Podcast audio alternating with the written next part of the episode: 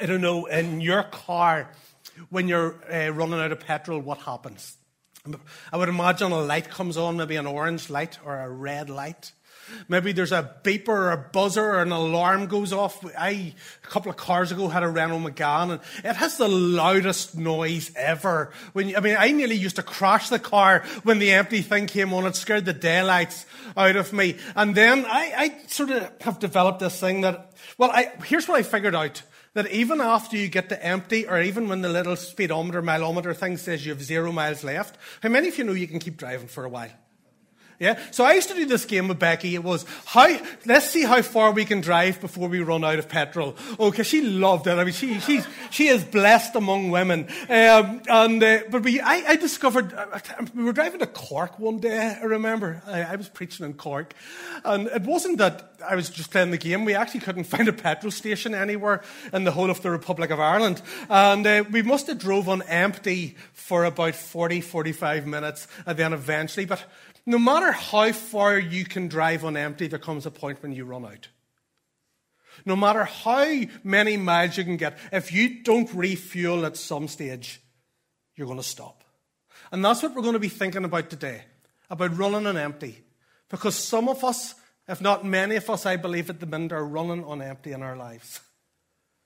This is, uh, to say this has been an unusual year is like the understatement of the millennium, isn't it? It, it? It's just such a bizarre year. And here's what I've found that even though some of you have had more time, some of you were maybe on furlough, some of you have been at home more, you're more tired than you've ever been.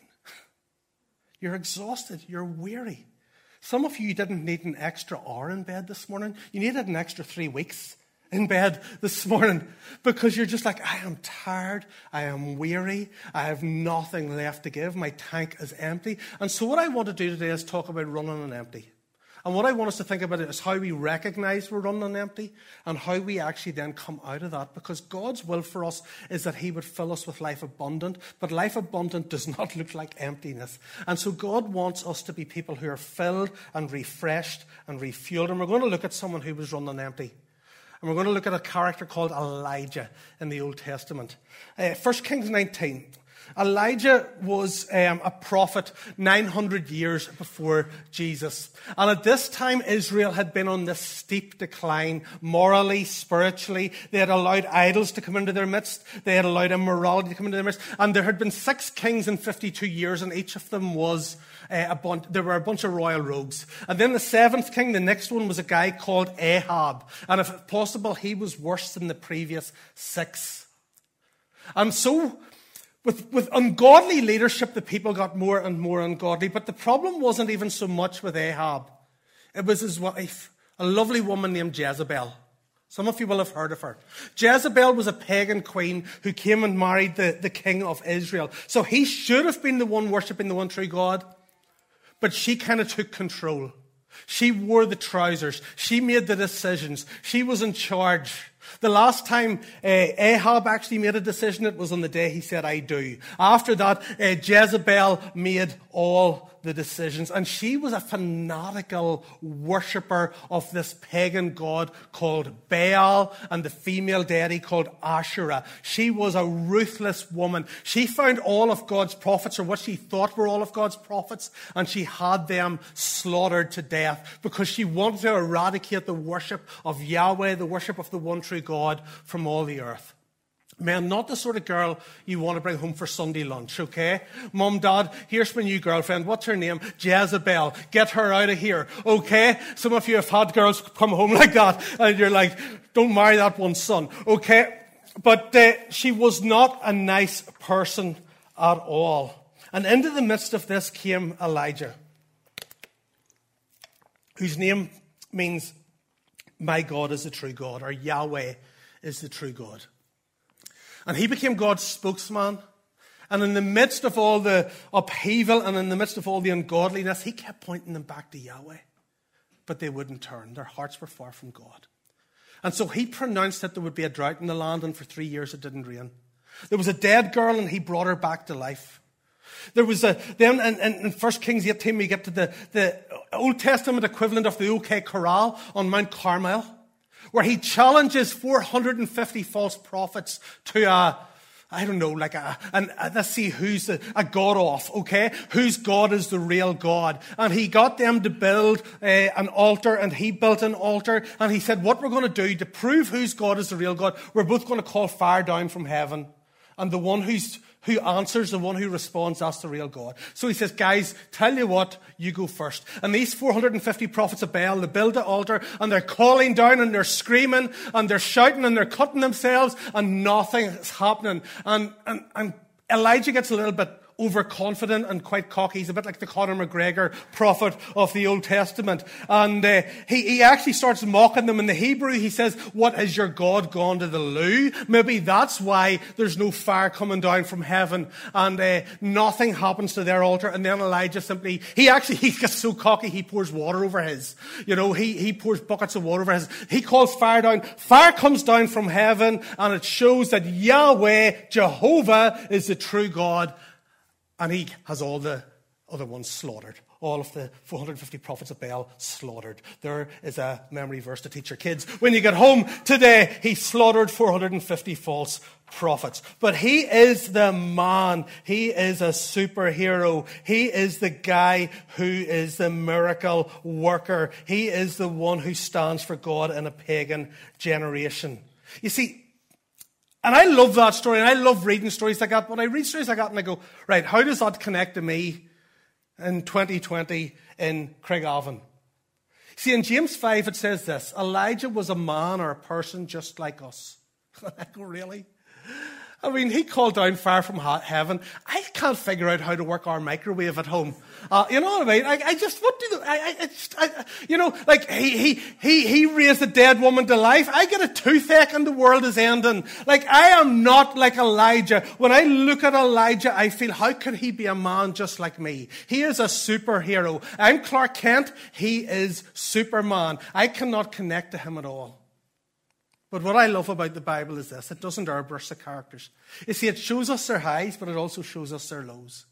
That's one of the ways I know the Bible is actually true. If I was writing the Bible, I would leave a lot of it out, the bits that paint people in the, you know, the less good light. I would show all their victories, but I wouldn't show their failures. I would show their successes, but not where they stumble. But what I love about God and what I love about the scriptures is that He presents people the good, the bad, and the ugly. He presents their successes and their failures, their flaws and their faults. He, he shows you the warts and all. And, and I'm, I'm glad for that because if I could only see their successes, I would look at it and I would go, God could never, ever use somebody like me because I know what I'm like. But I'm so glad that God delights to take broken, damaged, messed up people and He uses them. Why? Because one, they're all He's got. He doesn't have anyone else. And two, the glory goes to Him. When God does something great through somebody who's a nobody, people go, that could not have been them. It has to be him. And God delights to take people who are less than perfect, people who are messed up. And we're going to see today that Elijah might have been a wonderful, powerful man of God and a mighty man of miracles, but he was just a man. And even the best of men are still just men. Even the strongest people struggle. Look at 19, verse 2. So here's what happens Jezebel finds out about what has happened. Ahab uh, goes and tells her about what has happened to all his false prophets, that they've all been slaughtered. Uh, and uh, I'm a false prophet, get me out of here at, the, at Mount Horeb. And, and, and he goes and tells Jezebel, and, and you would assume that Jezebel should be afraid, but she's not. She's brazen, she's bold. And so look at what she says in verse 2 May the gods deal with me ever, be it ever so severely she sends this message to Elijah. May the gods deal with me, be it ever so severely, if by this time tomorrow I do not make your life like one of them. In other words, what she says is, Elijah, by this time tomorrow, I swear in my life you're a dead man. Who does she think she's talking to? This is Elijah. This is the man of God. This is the fire. This is the, you know, this is the guy who, who has just slaughtered 450 prophets. I mean, like, who does she think she is? Watch what Elijah does to her. Verse 3 Elijah was afraid and ran for his life. Not what you expect there. Not what you expect at all. Elijah was afraid and ran for his life from one woman. Now, there's some scary women out there, but you know what I mean? There's like there's some scary women out there. Um, there's some scary men out there as well. So I'm not seen as being sexist, but there are some scary women out there. But you would think this is this cannot be the same Elijah that we have just encountered in the previous chapters, and yet it is exactly the same Elijah. What has happened? Elijah's just crashed and burned. Elijah is empty and exhausted. Elijah has nothing more to give. He's worn out, he's discouraged, he's depressed, he's disappointed, he's flatlined. He's just had enough. And he reaches the point where he just says, I am empty and have nothing more to give. Why? Because even the strongest struggle. Five years ago, almost exactly, I found myself pretty much exactly this time five years ago at five o'clock in the evening, uh, sitting in a doctor's surgery waiting room, wondering what was wrong with me. And I didn't know, I, I honestly didn't know what was wrong with me, but I just knew I was tired.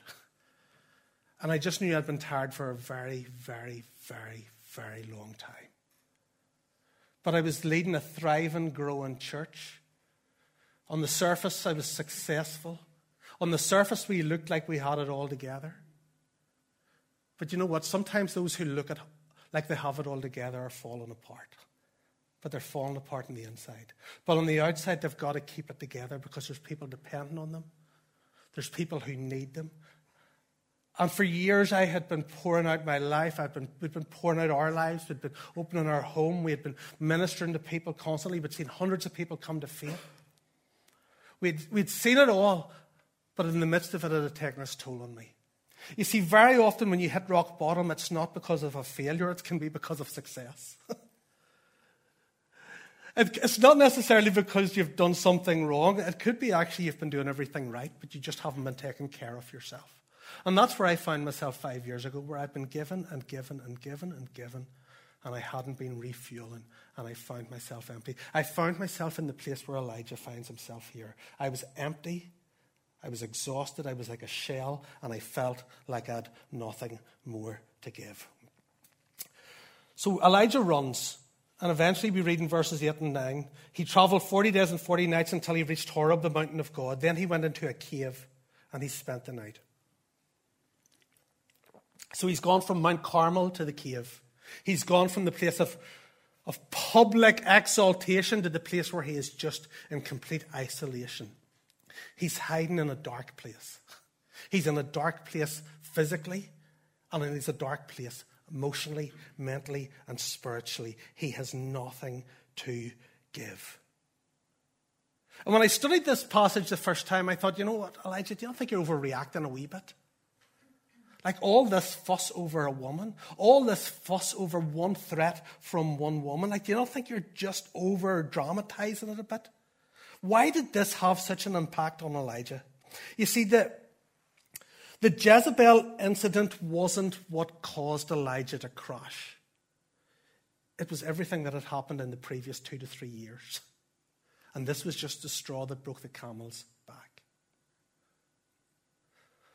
And that's what I've found, and maybe you've found that in, in, with friends, with family, maybe with yourself, is that very often the, the, the thing that happens isn't the issue. The issue isn't the issue. So somebody will explode. Somebody will, you know, you'll make a small comment to somebody that they would normally have laughed at, and they completely explode at you. You ever had that happen? You're like, what is wrong? Or, or, or somebody completely overreacts, and you're like, that was just total. But it's not that. It's the 43 negative comments that they've already had that week. It's the pressure that they've been encountering. It's the battles that they've been fighting. It's the stuff that's been going on that you haven't seen. It's, if I say to you, How heavy is this bottle to hold? You'd say it's not very heavy. And it's not. But if I said I'd hold it like this for an hour, hold it like this for six hours, hold it like this for 24 hours, eventually your arm would become numb and paralyzed. And sometimes it's not the weight that you're carrying, it's just how long you're carrying it. You see, sometimes you look at people and you go, goodness, they don't have much to worry about. Their problems are tiny compared to mine, but you've been carrying your problem for 24 hours, and they've been carrying their little problem for three years, and it has just worn them down. And sometimes it's not the big disasters that bring us down, it's the little disappointments, one after the other, one after the other, one after the other. And this has been a year of both for people, hasn't it? It's been a year of the big disasters in many ways, and it's been a year of the wee disappointments. The big disasters has been death. Some of you have lost loved ones. Some of you are struggling in your business. Some of you have lost jobs. There have been the big disasters. And when you have those people rally around and they should be sympathetic and they love you and they provide for you and they care for you. But then there's the little disappointments. They're not going, getting to see your elderly parents in a nursing home for two months. They're not getting a holiday, which seems like a small thing, doesn't it? Like we, we had a holiday to Lanzarote booked for next week, and we cancelled it a few weeks ago. And the Canaries came back on this week again that you were allowed to go. Thank you for the 43 text messages I got saying you can go to the Canaries. We've already cancelled it. We're going to Portstewart instead now, which is just the same, isn't it? Just the same. Costa del Port. At least we'll be able to go to coffee shops and restaurants. There's always a bright side, eh? But sometimes it's just the wee disappointments, isn't it? I mean, that's a real first world problem right there, isn't it? Compared with, but some, you know, that's the thing actually, is that, but sometimes it's just the wee. Di-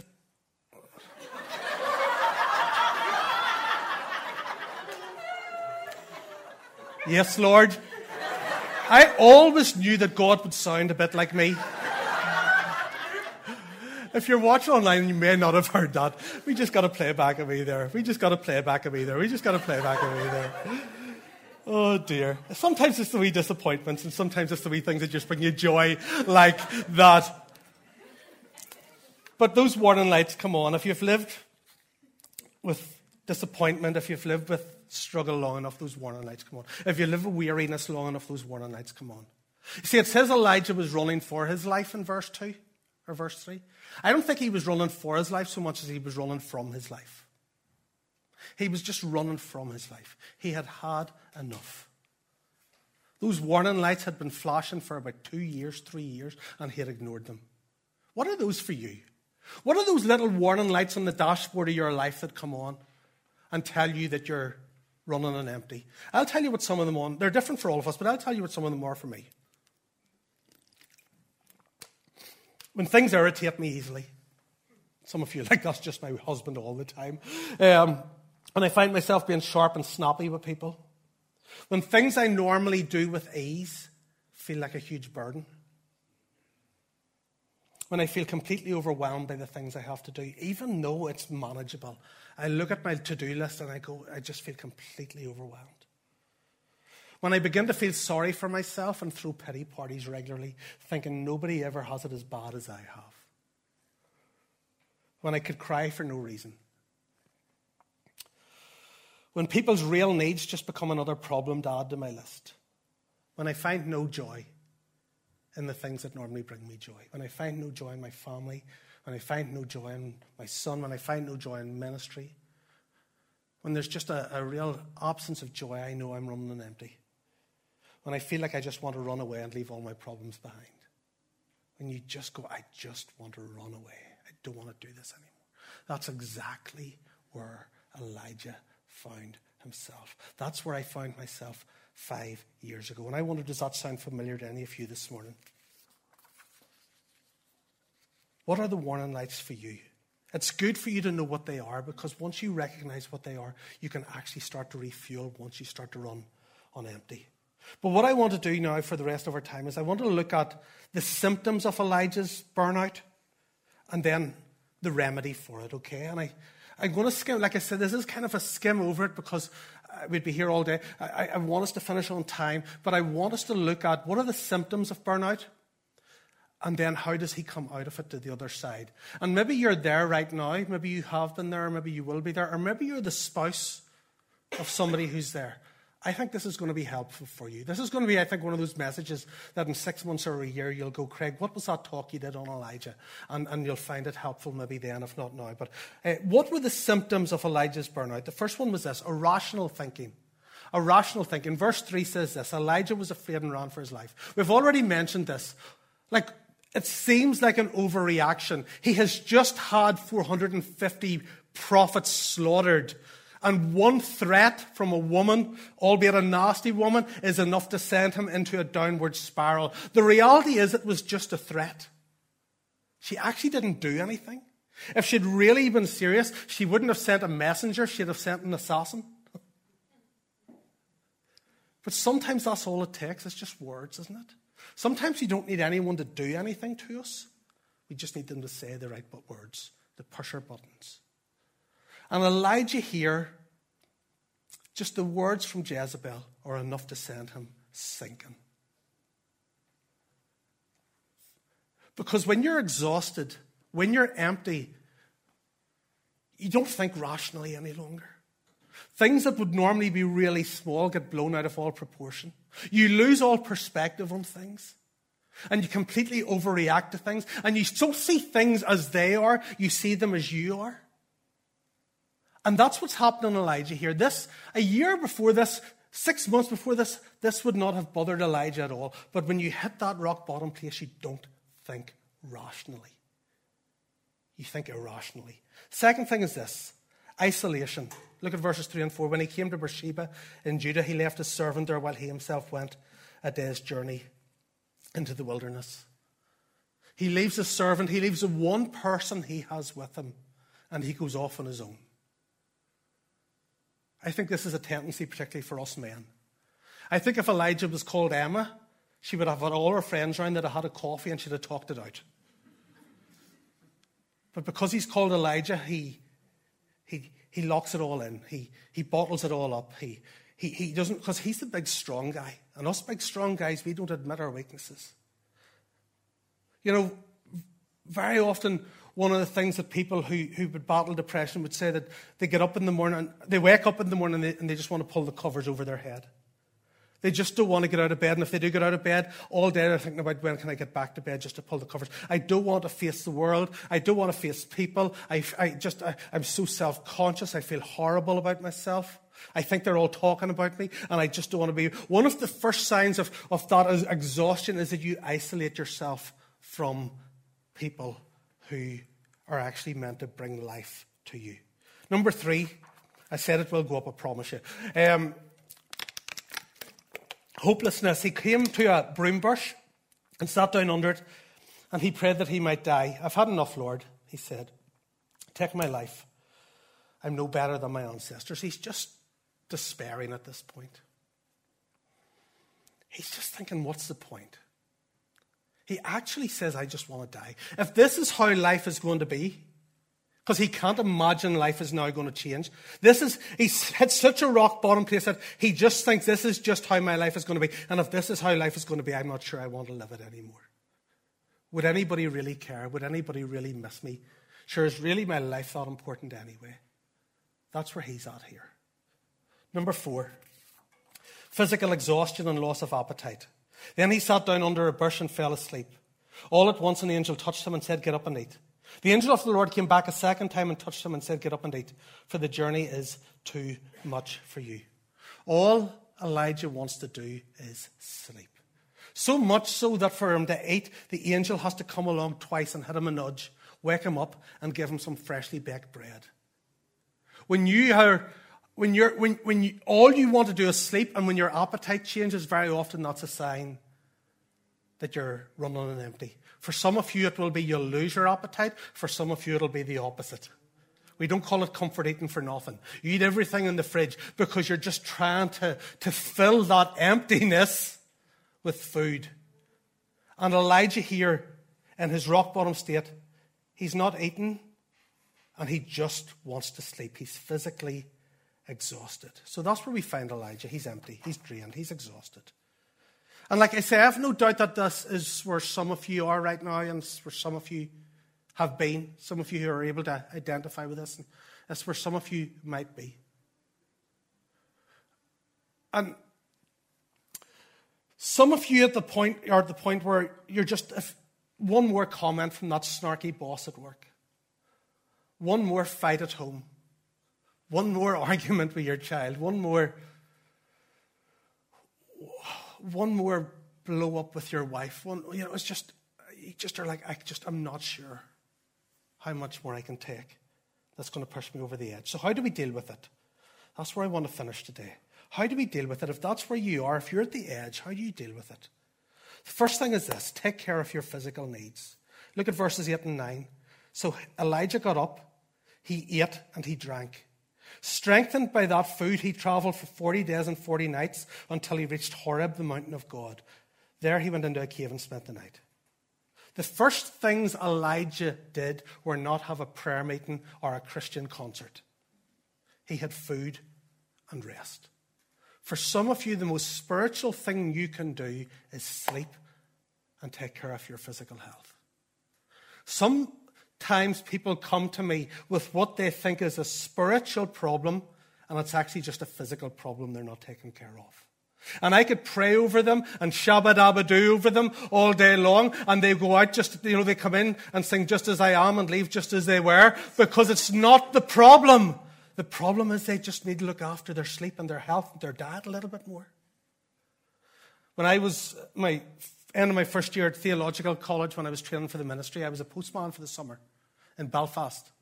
There's nothing like delivering post to 526 houses in Taughmonagh Estate to get your juices going in the morning. And, um, and, uh, and that's what I did. And, and and, and, you know, I actually, I loved it. I have to be honest. I always say if I wasn't doing this, I'd, I'd want to be a postman. Uh, you're just delivering messages anyway. And, uh, and I actually did. I loved it. Apart from, I found myself uh, in August that summer starting to get a bit low and a bit depressed. And I couldn't understand it because I actually, life was good and I was enjoying life. But then I realized I was getting up at 5 a.m. six mornings a week, but I was going to bed at midnight or one o'clock. And uh, yeah, some of you are brighter than I am. Uh, I wasn't just burning the candle at both ends, I was burning it in the middle as well. And, and what I didn't need was a prayer meeting. What I needed was just to go start to go to bed earlier. And that's what I did. And within two or three weeks, I felt better again. Some of us just need to take better care of ourselves physically. For, that, for you, that might be just getting a walk, it might be getting a break, a night away. Sometimes a night away can feel like a holiday if you unwind and relax, right? Some of you just need to get a bit of space. Some of you need to find ways just to build into your schedule some personal time. Some of you men need to find a cave to go and hide in. And some of you ladies will find that cave and give him a list of things to do. Sorry, stick to the script, Cooney. Number two, connect with other people connect with other people. Verses 15 to 18. The Lord said to him, Go back the way you came and go to the desert of Damascus. When you get there, anoint Hazael, king of Aram. Also anoint Jehu, son of Nimshi, king over Israel, and anoint Elisha, son of Shaphat, from that place to succeed you as prophet. Yet I reserve 7,000 in Israel, all whose knees have not bowed down to Baal, whose mouths have not kissed him. See, Elijah thinks he's all alone. Elijah thinks he's the only one standing for God. Twice he actually says that, I'm the only one left. And God says, actually, you know what? You're not. You're not. I've preserved 7,000 just like you, because God always pre- preserves a remnant. But he also says, I want you to go find Elisha, and I want you to go and find these two guys and anoint them king. In other words, there's other people out there who can strengthen you. There are other people out there who can speak life into you. There are other people out there who are like you and who can sustain you. When we get to that place where we feel empty, the temptation is to stop coming to church. It's to stop doing the things where we're around other people. And while there's possibly at times a place for that, I think most of the time that's the worst thing you can do. I think for me, the best thing I can do is to not allow my feelings to dictate my behavior, but to allow my behavior sometimes to dictate my feelings. And sometimes I need to just do the right thing, even if I don't feel like doing the right thing. See, we are a generation that thinks, you know what, if I feel like it, I'll do it. Sometimes when you do it, you'll feel like it. And there's Sundays I've come in here and I've been feeling low, I've been feeling discouraged, I've been feeling like I'm struggling. But you know what, just as I listen to you worship, it lifts me. Sometimes I'll stand here and I'll not sing. I'll just listen to the saints worship. And as I listen to you declaring the praise of our God, it stirs something within my soul and it breathes life into me. And sometimes, even if we don't feel like it, the thing we need to do is to get around God's people. We may not be jumping up and down. We may not have our hands in the air, but maybe we just need to sit and soak in the presence of God. Connect with other people. Sometimes you need to talk about it. That's the next thing. Number three, express your pain. Elijah runs for 40 days. He crawls into his cave and he thinks no one knows where he is. He's hiding, but God knows exactly where he is. Look at verse 9. The word of the Lord came to him. What are you doing here, Elijah? You can hide from everybody, but you can't hide from God. He's the best stalker you will ever have. And he comes into the cave and he says to Elijah, What are you doing here? And when God asks you a question, it's not because God doesn't know the answer. He's being a good counselor. One of the names for God in the Bible is Wonderful Counselor. And what does a good counselor do? They ask questions. Why do they ask questions? Because they want you to talk. And God says to Elijah, What are you doing here, Elijah? And what he's really saying is, Elijah, I'm giving you permission to pour out your heart here. I'm giving you permission to speak. I'm giving you permission to, to offload all the stuff that's happened to you and why you're feeling this way. And Elijah does it. Elijah offloads. He tells them all the stuff that's been going on. And you know what I love? God doesn't rebuke him. God doesn't say, cheer up, big lad, it's not that bad, or don't be such a wuss. Like, come on, you're Elijah. God listens to him. And what I love about God is that God can take our praise, but he can also take our pain. I love that we serve a God who isn't just all about the praise, but in our pain, he enters into that too. And some of us filter our prayers, and some of us tone down. You know what? God already knows what's going on in your heart, and God wants you to be honest with Him. And some of you actually just need to come to God and say, God, this is what's really going on in my life. I've tried to fool everybody else, but God, I'm going to be honest with you. This is how I'm feeling. I love that. I love that in the Psalms. David, David's one of my favorite people in the Bible. I love that one minute David's like, God, there's nobody like you. You're my rock. You're my refuge. You're my strength. You're my shield. And then you get to the next psalm and he's like, God, where are you? I'm in the pit of despair. How long, O Lord? How long? And yet God still says there's a man after my own. God can handle the praise, but God can also take the pain. God doesn't mind you pouring out what is really going on inside you. He can handle it. And finally, in this bit, create time and space to connect with God. Look at verses 11 and 13. We're finishing up. The Lord said, Go out and stand on the mountain in the presence of the Lord, for the Lord is about to pass by. Then a great and powerful wind tore the mountain apart and shattered the rocks before the Lord, but the Lord was not in the wind. After the wind was an earthquake, but the Lord was not in the earthquake. After the earthquake came a fire, but the Lord was not in the fire. After the fire came a gentle whisper. When Elijah heard it, he pulled his cloak over his face and went out and stood at the mouth of the cave. Then a voice said to him, What are you doing here, Elijah? God comes and meets Elijah in the cave. God comes and meets Elijah in the dark place. God comes and meets Elijah in the depressed place. And I love the way God shows up here. It says there was an earthquake and there was the wind and there was the fire. And that's all the ways Elijah had ever experienced God in the big, in the dramatic, in the exciting, in the loud. Elijah had experienced God in all those big dramatic ways. But this time he experiences Him as a whisper. And you know what? I love loud worship and I love Christian well, I kind of like Christian conferences for an hour. Um, and uh, I, but I love all the vibrancy and all the enthusiasm and all the volume. I love all that. But when I'm in the place where I'm empty, I don't really need that. I just need to get on my face or on my knees before God. And I need to be still. And it's at those times I go, God, I need to hear your voice. I need to hear your voice. And I love that God whispers. God doesn't shout in this passage, He whispers. And you know what? If I'm whispering to you, For you to hear me, there's two things have got to be true. You've got to be quiet, and you've got to be close. You've got to be quiet, and you've got to be close. And God comes down to Elijah. And in the quietness of the cave, God comes up close and whispers in his ear and recommissions him and speaks purpose into his life and says to him, I haven't finished with you yet.